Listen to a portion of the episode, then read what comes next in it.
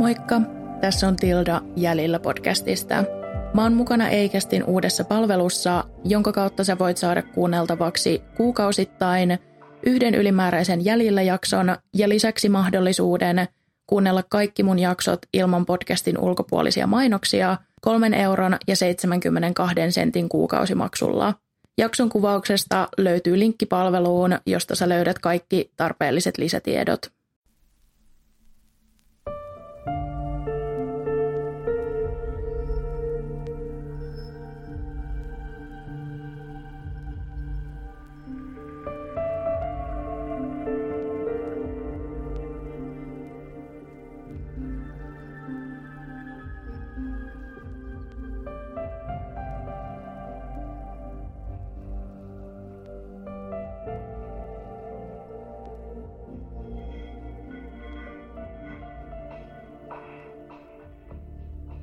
Moikka ja tervetuloa Jäljellä rikospodcastin kolmannen osan pariin.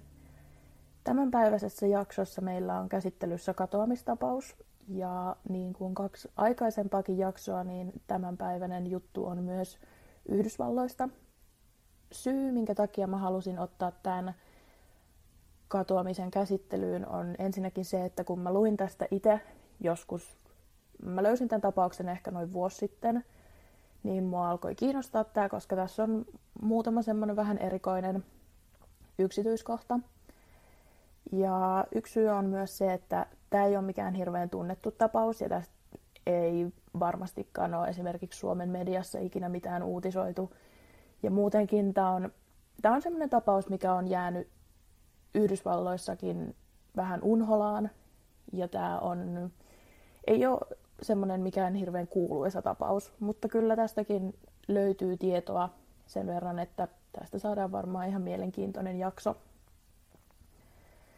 Ja oikeastaan voidaan mennä suoraan vaan tämän tapauksen pariin. Tämä tapaus vie meidät vuoteen 2005 ja nyt ollaan Missourin osavaltiossa Yhdysvalloissa Hillsboron kaupungissa – Tämä Hillsboron kaupunki on tosi pieni. Siellä on asukkaita vaan vähän reilut 3000, eli siis tosi tosi pieni kaupunki.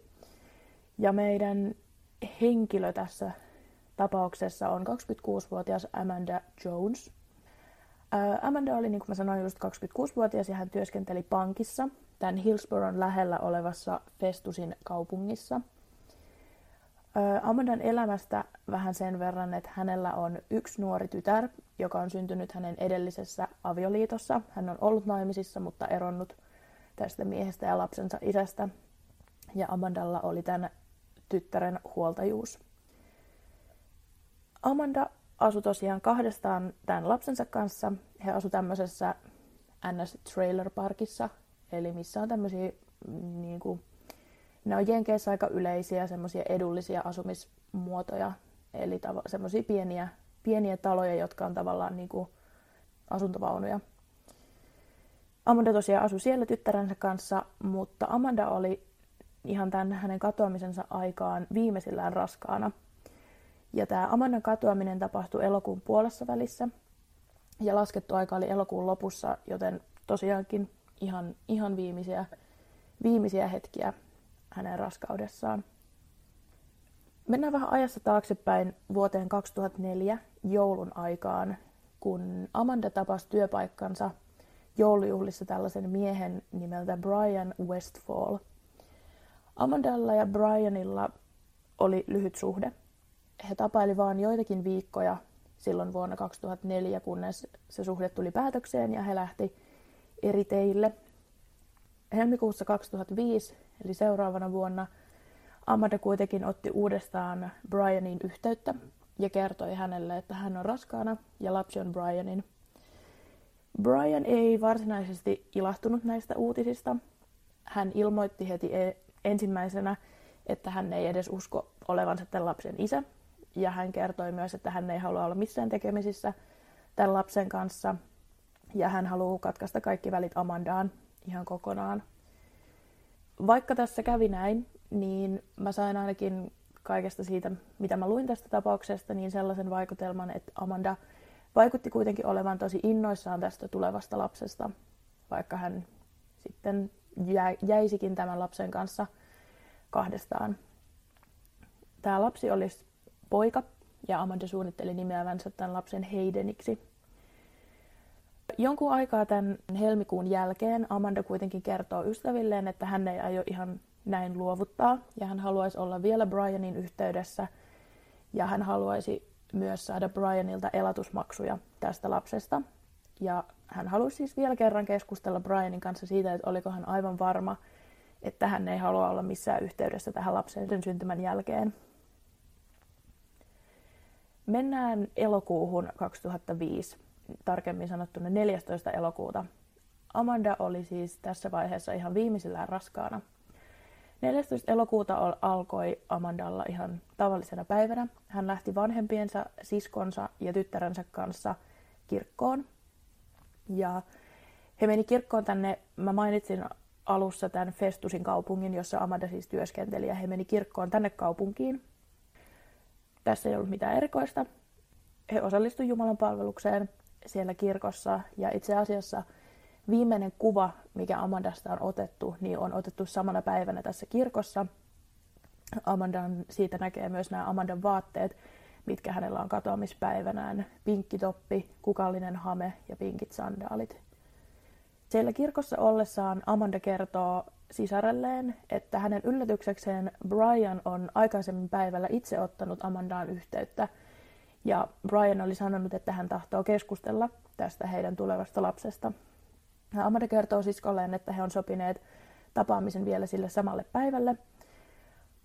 Amandan sisko on yllättynyt tästä ja hän on ehkä jotenkin vähän epäileväinen, että mitenköhän tämä tapaaminen mahtaa mennä ja hän itse asiassa ehdottaa, että voisiko hän lähteä mukaan tapaamaan Briania ja ehkä hän voisi toimia jonkinlaisena sovittelijana, jos tämä keskustelu muuttuu hirveän riitaisaksi.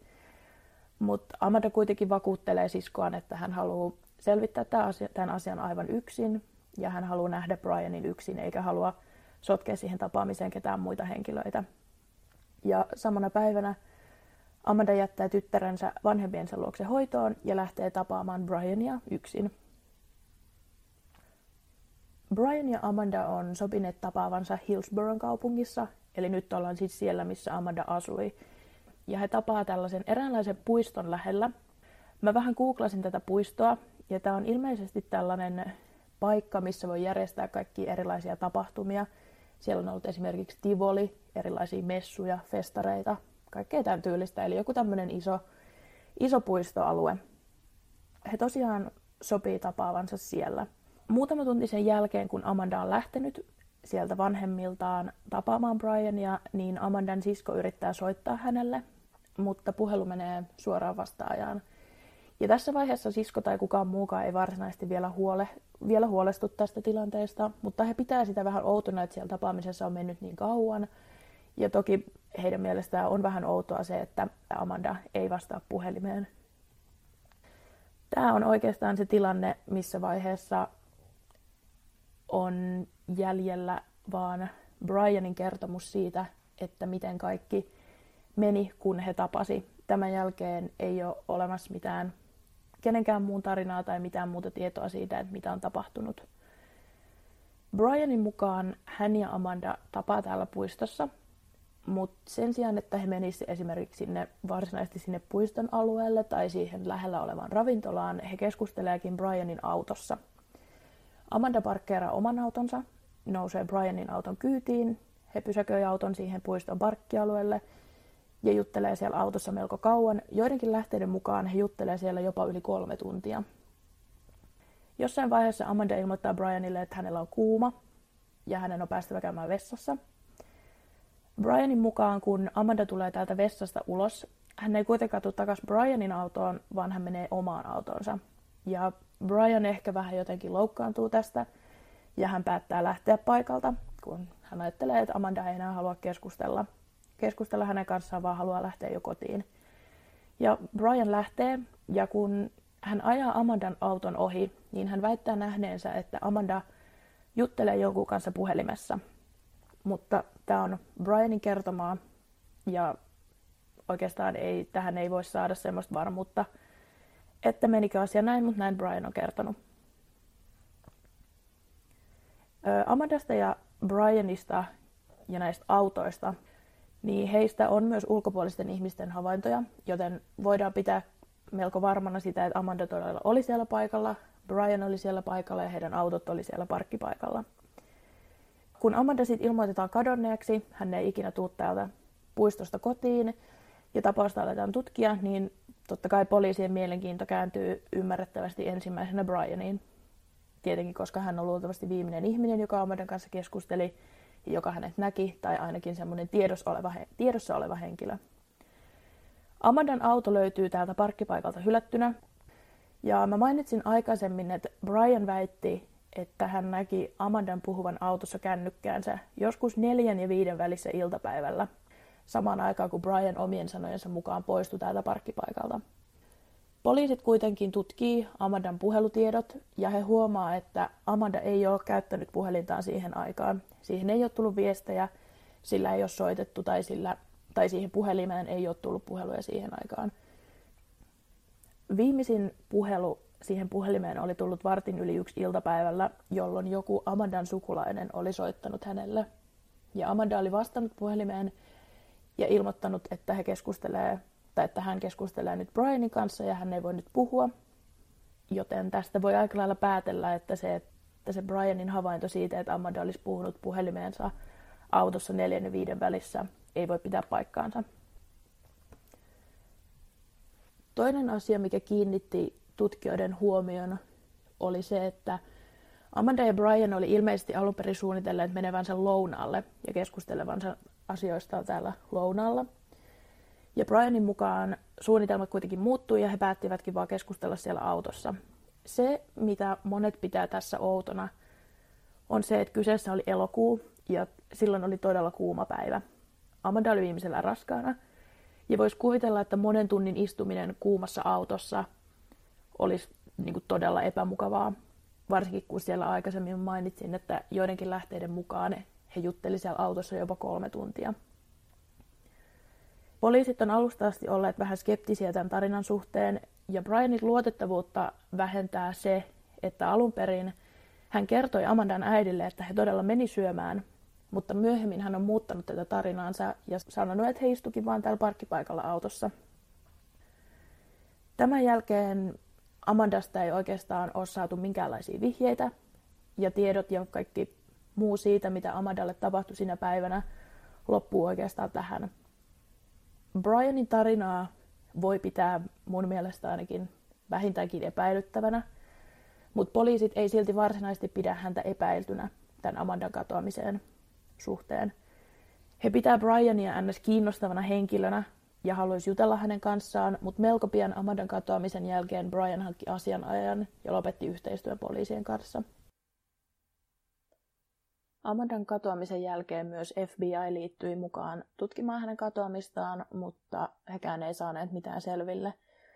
Amandan katoaminen on edelleen ns. avoin. Amandan katoamistapaus on edelleen FBIn tutkittavana, vaikka sitä ei ilmeisesti just nyt tutkita aktiivisesti, mutta edelleen FBI tarjoaa 20 000 dollarin löytöpalkkion sille, joka, joka kertoo ratkaisevan vihjeen, että Amandan katoaminen saataisiin ratkaistua.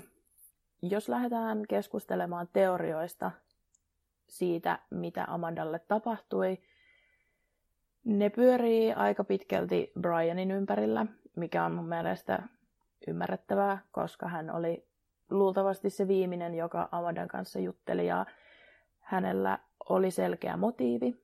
Hän ei halunnut tätä lasta, hän ei halunnut olla tekemisissä Amandan kanssa – ja lisäksi Amanda oli puhunut siitä, että hän haluaisi pyytää Brianilta elatusmaksuja, ja voisi ehkä kuvitella, että Brian ei halua maksaa tällaisesta ei-halutusta lapsesta elatusmaksuja. Brianin tarina on myös aika epämääräinen, ja hän on jäänyt kiinni valehtelemisesta, ja mun on ainakin aika vaikea, vaikea uskoa tätä tarinaa. Ehkä just eniten sen takia, koska hän oli niin vastaan tätä lasta ja ajatusta siitä, että he saa Amandan kanssa yhteisen lapsen ja hän ei halunnut olla sen kanssa missään tekemisissä. Niin mun mielestä on vaan tosi outo yhteensattuma, että hän yhtäkkiä ottaa Amadan yhteyttä ja haluaa keskustella tästä tilanteesta ja sitten Amada katoaa sieltä. Se on mun mielestä se on vähän liian outo yhteensattuma. Vapaaehtoiseen katoamiseen tai siihen, että Amanda olisi esimerkiksi tehnyt itsemurhan, ei juurikaan kukaan usko. Amandalla oli työ, josta hän piti. Hänellä oli tytär, josta, josta hän totta kai välitti. Hän oli saamassa uuden lapsen ja kaikki hänen, hänen vanhempansa, hänen siskonsa kertoi, että Amanda oli siitä innoissaan, vaikka se tilanne olikin vähän vaikea. Mikään sairaala ei ole ilmoittanut, että Amanda olisi ollut heillä kirjoilla synnyttämässä. Amandan perhe ja ystävät pitää todella epätodennäköisenä sitä, että Amanda olisi tahallaan tai valinnut sen, että hän hylkää tyttärensä ja muut perheenjäsenensä. Se ei heidän mukaan ole yhtään Amandan tapaista. Tästä tapauksesta on jo pitkä aika ja Amandan perhe edelleen haluaisi saada vastauksen siitä, että mitä Amandalle tapahtui. He haluaisivat saada selvyyden siitä, että mitä tapahtui Amandalle ja mitä tapahtui Amandan lapselle, tälle pojalle, joka ei vielä tämän tapauksen aikaan ollut edes syntynyt.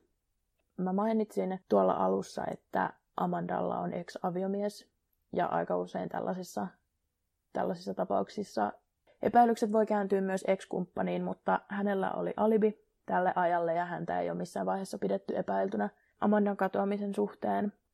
Ja itse asiassa tämä Amandan aviomies kuoli jonkun aikaa sen jälkeen, joitakin vuosia sen jälkeen, kun Amanda oli kadonnut.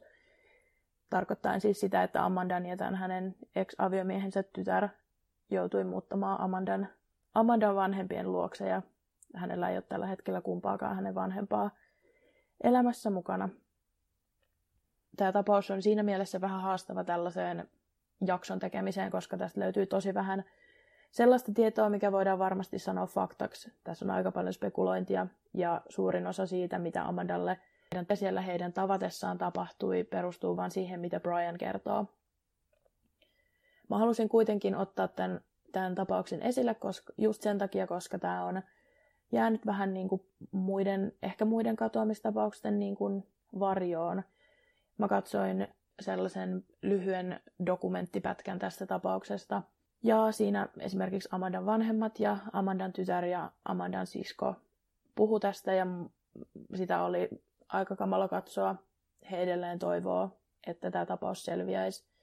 Ja he edelleen totta kai kaipaa Amandaa ja haluaisi tietää, että mitä, mitä tässä tapahtuu. Ja totta kai he on myös vähän vihaisia siitä, että heidän mielestään Briania pitäisi ehdottomasti pystyä kuulustelemaan ja heidän mielestään Brian on selvästi epäilty. He on totta kai vähän siitä närkästyneitä, että ehkä tämä tapaus saataisiin selvitettyä, jos Briania pystyttäisiin kuulustelemaan. Sen, varmaan sen takia, että Brian, Brian hankki lakimiehen tosi nopeasti tämän Amandan katoamisen jälkeen, niin esimerkiksi hänen autoaan ei mun käsittääkseni ole ikinä tutkittu, löytyisikö sieltä Amandan DNAta tai vaikka verijälkiä tai jotain vastaavaa, mutta sitä ei, ei ole ikinä pystytty tutkimaan. Ja toki nyt sieltä varmaan enää ei edes mitään löytyisi. Mä halusin puhua tästä tapauksesta, koska tämä on unohdettu tapaus ja mun mielestä myös tällaisista vähän ei niin paljon julkisuutta saaneista tapauksista pitäisi puhua.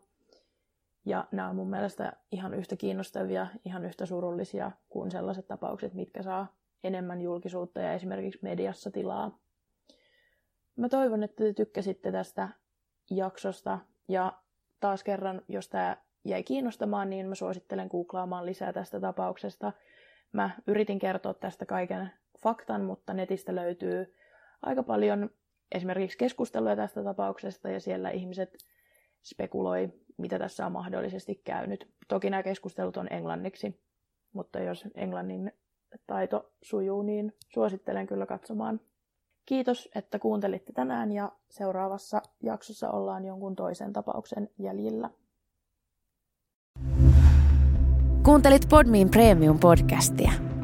Haluatko löytää lisää samankaltaisia podeja tai vaikka ihan uusia tuttavuuksia?